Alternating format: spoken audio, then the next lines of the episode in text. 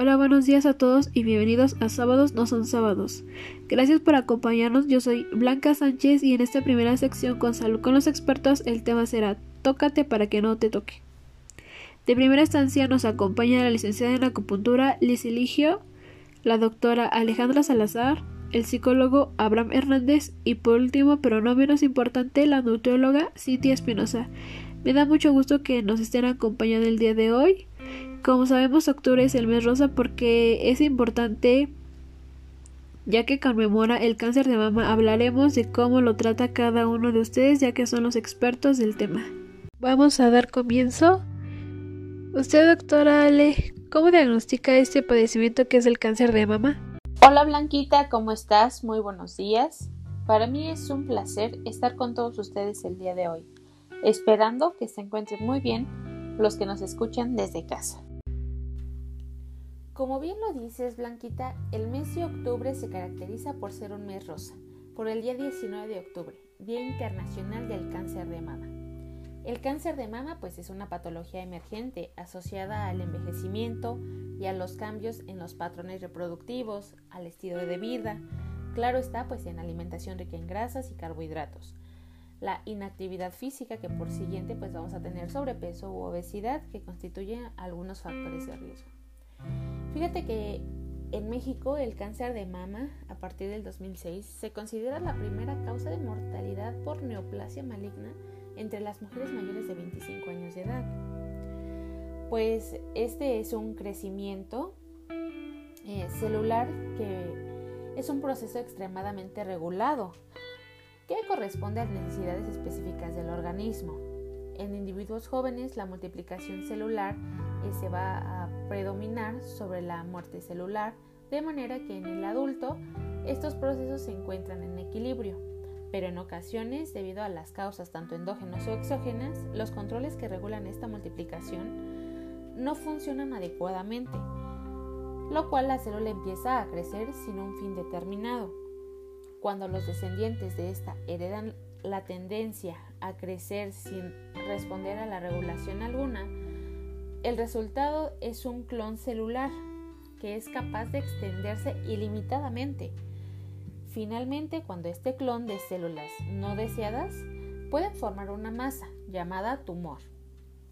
Eh, pues el cáncer de mama, como te lo mencioné, tiene diversos factores de riesgo, los cuales son eh, pues que la mujer no haya tenido hijos antes de los 30 años, mujeres que fuman o consumen bebidas alcohólicas, em, consumidoras también de dietas ricas en abundante grasa y carbohidratos, antecedentes de mastografía, eh, ya con una mastopatía fibroquística con atipia, la exposición a radiaciones, obesidad o mujeres que han tenido algún otro tipo de cáncer, sobre todo pues del endometrio. ¿Cómo se va a diagnosticar? Pues bueno, el, el diagnóstico se va a iniciar por un descubrimiento de una tumoración palpable, que más del 80% del caso comprobados es que la propia mujer es quien lo identifica. ¿Cómo lo va a identificar? Pues por un bulto o una tumoración que se percibe a través del tacto. Se diferencia, claro está, del diferente em, resto del tejido mamario de consistencia dura, puede que tenga dolor o no, o no tenga dolor y que pues desaparece al transcurso de los días. La piel también va a estar un poquito más gruesa y rugosa, con apariencia como de cáscara de naranja. Vamos a tener alguna deformidad mamaria, secreción mamaria, sobre todo esta va a ser de consistencia o más bien, esta es de tipo sanguínea y hundimiento del pezón.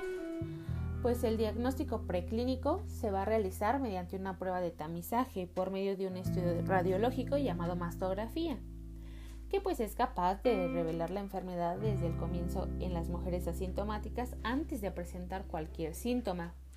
El diagnóstico eh, temprano se va a realizar a toda mujer con sospecha de la patología mamaria mediante una historia clínica completa, enfocada a la búsqueda de factores de riesgo, exámenes clínicos completos con énfasis en glándulas mamarias y zonas linfoportadoras, y estudios de mastografía u ultrasonidos para establecer como tal el diagnóstico definitivo es necesaria la correlación entre los hallazgos clínicos, mastográficos e, e histopatológicos. Ajá, o sea que tenemos que mandar a hacer una, un estudio de histológico.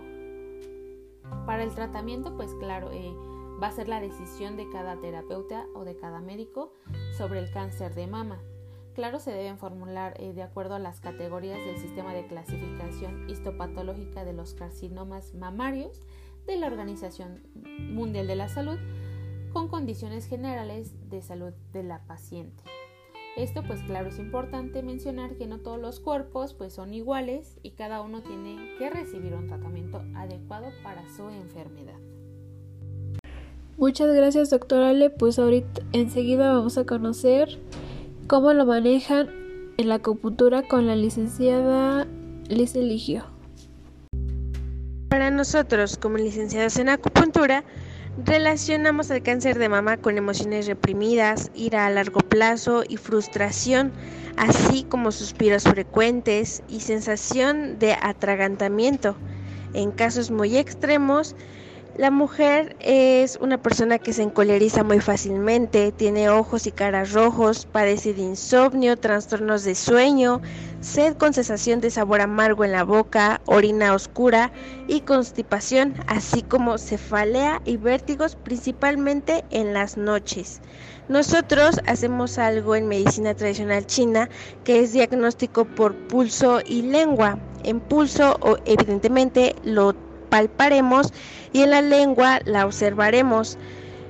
Podemos encontrar muy generalmente una lengua que sea violácea, como color púrpura, con saburra blanca y delgada, como si tuviera un poco de queso en la lengua, así como flema. El pulso es muy resbaladizo y en cuerda. En situaciones aún más complicadas, la lengua es completamente roja, con saburra amarilla, gruesa, se ve grasosa y el pulso es muy rápido y lleno. Muchísimas gracias, licenciada Liz. Pues ahora vamos a ver cómo se maneja desde un enfoque psicológico con el licenciado Abraham Hernández. Bueno, Blanca, pues mira, nosotros en la parte de la psicología no tratamos como tal la enfermedad, sino lo que va a generar esta enfermedad, que va a ser la cuestión emocional. Y ahí nuestro paciente va a pasar eh, por etapas. La primera de ellas va a ser la incertidumbre, cuando no se descubre o no se sabe de eh, a ciencia cierta si tiene o no cáncer, ¿no?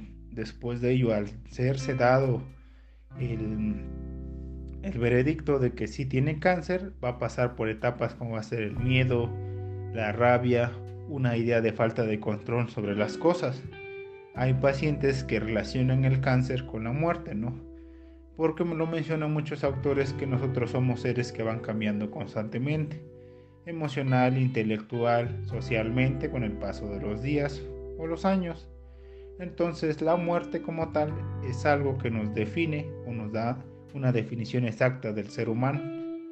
En la área de la psicología hay una parte específica que es la psicoontología, que es una rama de la psicología que aborda los aspectos sociales de la enfermedad y sus familiares y aspectos propios de la persona, ¿no?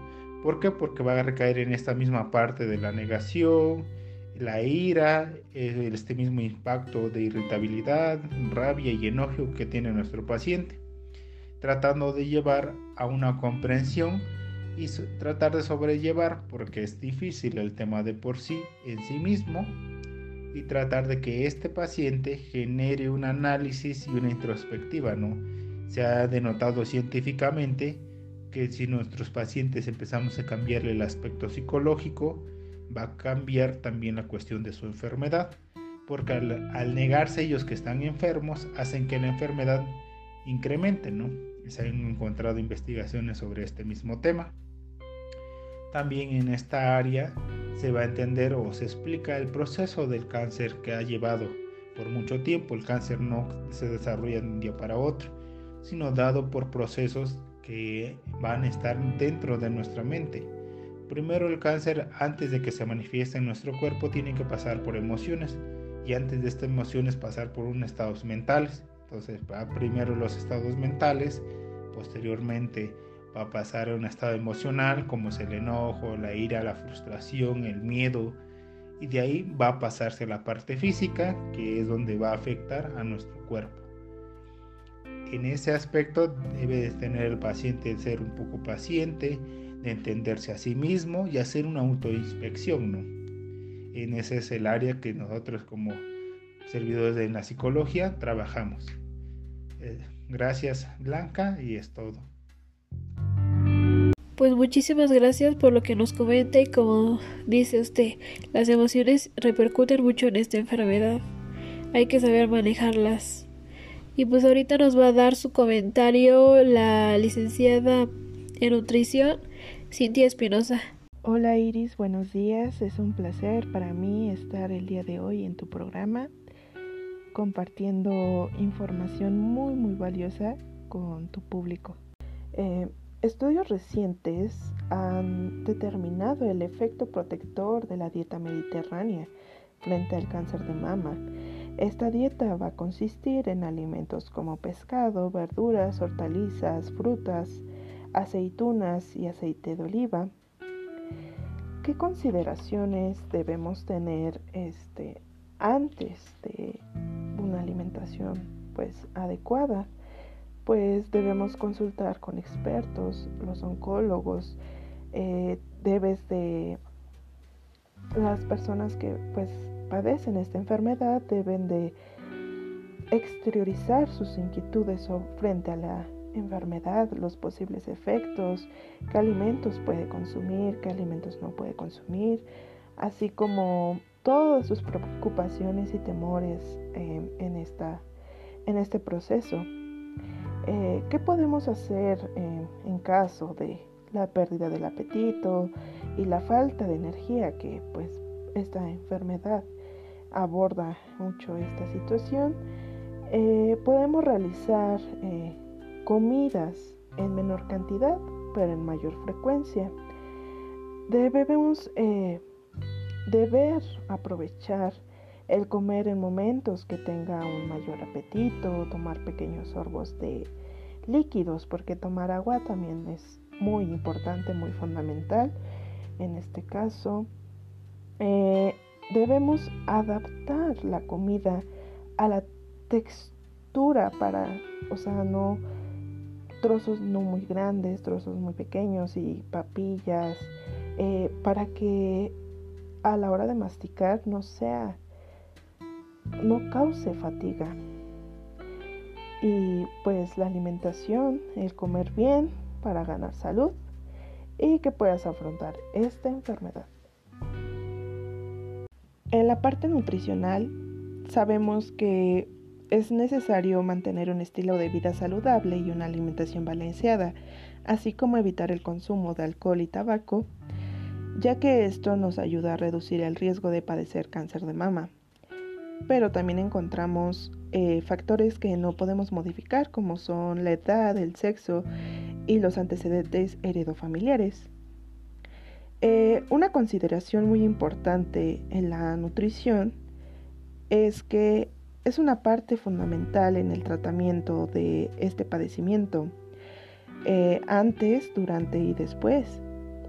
Los hábitos alimenticios se verán modificados por distintos factores, entre los cuales encontramos aspectos emocionales, el tratamiento oncológico, el cansancio o la fatiga continua que éste conlleva.